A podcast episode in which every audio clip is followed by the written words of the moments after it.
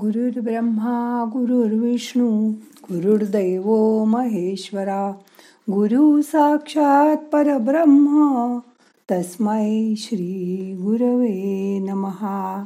आज दत्त जयंती. आज दत्ताची थोडीशी माहिती घेऊया ध्यानात. मग करूया ध्यान.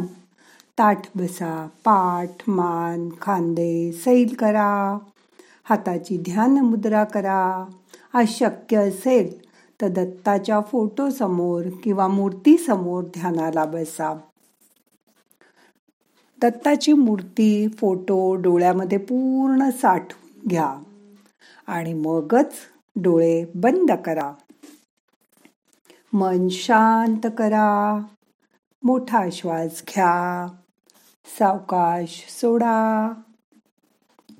दत्त हा विष्णूचा अवतार असून त्याचं कार्य पालन करणं आणि लोकांमध्ये भक्तीची ओढ निर्माण करणं लोकांना आदर्श आनंदी जीवन जगण्यास शिकवणं हे आहे.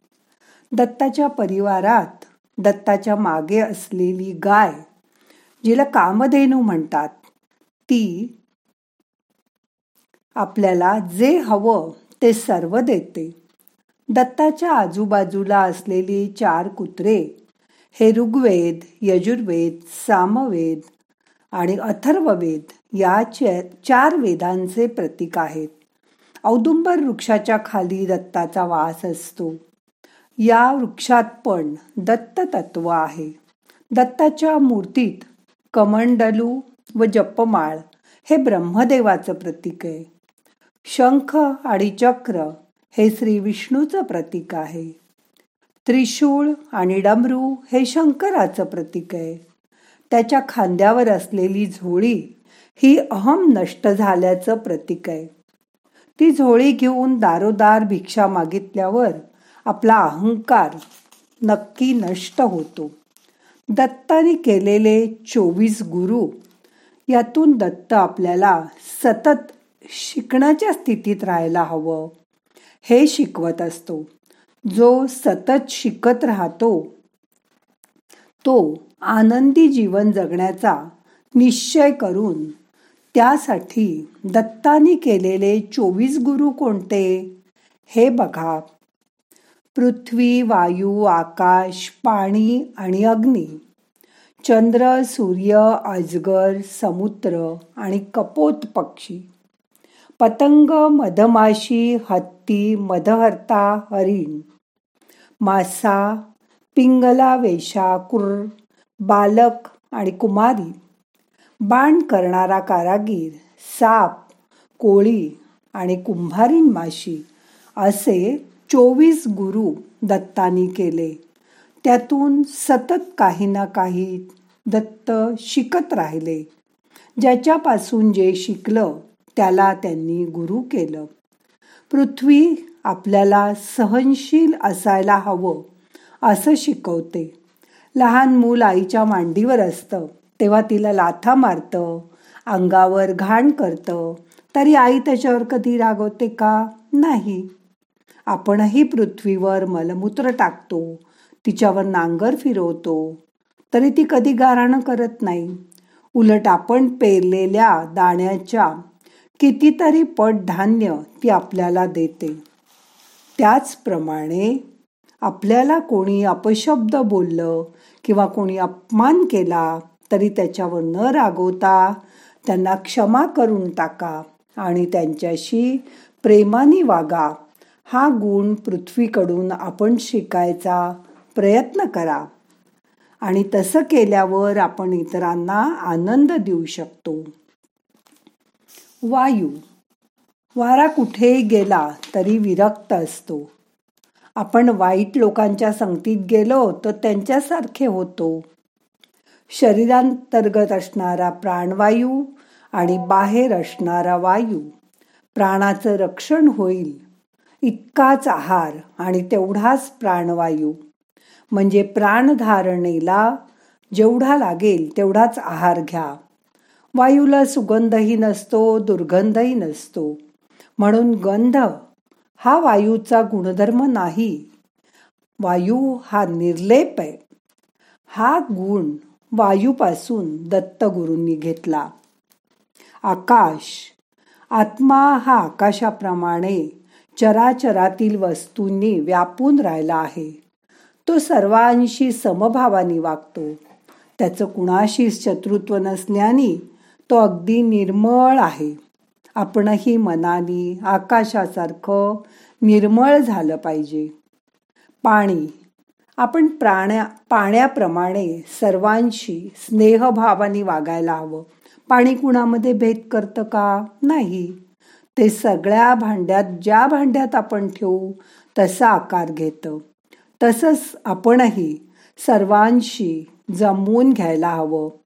पाणी उंच स्थानावरून खाली नीच स्थानापर्यंत येतं. आपण सुद्धा आपल्या पदा अहंकार करू नये. त्याचा ता त्याग करून आपण शरणांगत झालं पाहिजे. अग्नी अग्नी अंधाराला नाहीसं करतो. आपणही स्वतःच्या व इतराच्या जीवनातील अहंकार रूपी अज्ञान नाहीसे करायला हवे. तसं झाल्यास आपण स्वतः आणि इतर समाज आनंदी जीवन जगू शकू. अग्नीची ज्वाला क्षणात येते आणि नाहीशी सुद्धा होते. यावरून आपला देहही क्षणभंगूर आहे. त्याचा खोटा अभिमान बाळगू नका. देह आज आहे उद्या नसेल पण आपल्यात असणारा आत्मा हा आजही आहे आणि तो अविनाशी आहे. याची जाणीव जागृत करा. चंद्र चंद्र स्वतःचे शीतलता इतरांना देतो. आपल्या प्रत्येक कृतीतून इतरांना आनंद द्यायला हवा. हीच शिकवण चंद्राकडून आपण घ्यायला हवी. दत्ताला प्रार्थना करावी हे दत्ता तू जसा तुझ्या किरणाने इतरांना आनंदी करतोस तसंच माझ्या वागण्या बोलण्यातून मला इतरांना आनंद देता येऊ दे. अशी दत्ताकडे प्रार्थना करा. आत्तापर्यंत मी माझ्या कृतीतून कोणाला दुखावलं असेल तर दत्ता मला क्षमा कर अशी दत्ताची क्षमा मागा. सूर्य. सूर्य सर्वांना समान उष्णता आणि प्रकाश देतो. तो श्रीमंताच्या राजवाड्यातही जातो आणि झोपडीतही जातो. तसंच आपणही सर्वांशी समान वागलं पाहिजे. अजगर. अजगर हा पूर्णपणे प्रारब्धावर विश्वास ठेवून निश्चिंत राहतो. जे मिळेल ते खातो. कडू गोड असं कुठलंही तक्रार गारहाणं करत नाही. आपण सुद्धा जीवनात जे मिळेल ते आनंदाने स्वीकार केलं पाहिजे. समुद्र. पावसाळ्यात नद्यांनी पुष्कळ जल आणलं म्हणून समुद्र काही आनंदी होत नाही. किंवा उन्हाळ्यात जल कमी आलं तरी तो दुःखी होत नाही. म्हणून आपण सुद्धा आपल्या जीवनात दुःख आलं तरी दुःख करू नये. किंवा पुष्कळ सुख मिळालं तरी हुरळून जाऊ नये. सदैव आपण शांत आणि समतोल राहायला शिकलं पाहिजे. समुद्रासारखं. लहान बालक. मला कोणी विचारावं मला मान द्यावा असा विचार सुद्धा लहान मुलाच्या मनात नसतो. आणि ते सतत आनंदी राहतं. मानापमानाचा कधी विचार सुद्धा करत नाही. आपल्याला लहान बालकाप्रमाणे निरागस राहता यायला हवं. वृक्ष. वृक्ष हे सतत परोपकार करतात. सावली फळं फुलं इत्यादी सगळं लोकांना देतात. पण कोणाकडूनही कोणतीच अपेक्षा करत नाहीत. जर आपल्याला आनंदी राहायचं असेल तर आपणही प्रत्येक कृती करताना ती निरपेक्षपणे करायला हवी. हो ना? निसर्गाच्या नियमानुसार वागणाऱ्यांना पंचमहाभूतांनी सतावलं तरी ते आपली क्षमावृत्ती सोडत नाहीत. कितीही लोकांनी त्रास दिला तरी निमूटपणे सगळं सोसतात. दत्ताची भक्ती करतात. दत्त सत्व परीक्षा घेतात. कडेलोट केल्यासारखी परिस्थिती येते. पण भक्ताची कॉलर दत्तानी धरलेली असते. भक्ताला दरीत लटकवून ठेवलं तरी जो घाबरत नाही. ज्याचा विश्वास अढळ राहतो त्याला ते कायमचं जवळ घेतात. भक्ताला स्वीकारण्याआधी ते त्याला पूर्णपणे रस्त्यावर आणतात. भिक्षा मागून स्वयंपाक करून खायची वेळ आणतात. खरं तर भक्ताला स्वीकारण्यापूर्वी त्याचं प्रारब्ध ते जाळत असतात. पण आलेल्या संकटात भक्त इतका गांगरून गेलेला असतो की जे काय चाललंय ते दत्तगुरूच करून घेत आहेत हेही त्याला समजत नाही. जी परीक्षा स्वतः दत्तगुरु घेत आहेत त्यात पास झाल्याशिवाय आपण त्यांचे भक्त कसे बरं होणार? म्हणून आता मन शांत करा. शांत मनाने दत्ताची प्रार्थना करा.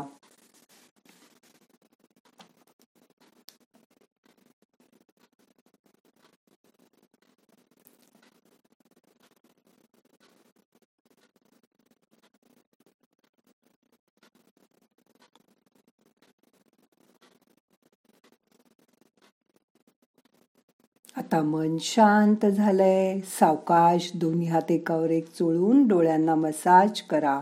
डोळे उघडा. प्रार्थना म्हणूया. नाहम करता हरि करता हरि करता हि केवलम. ओम शांती शांती शांती.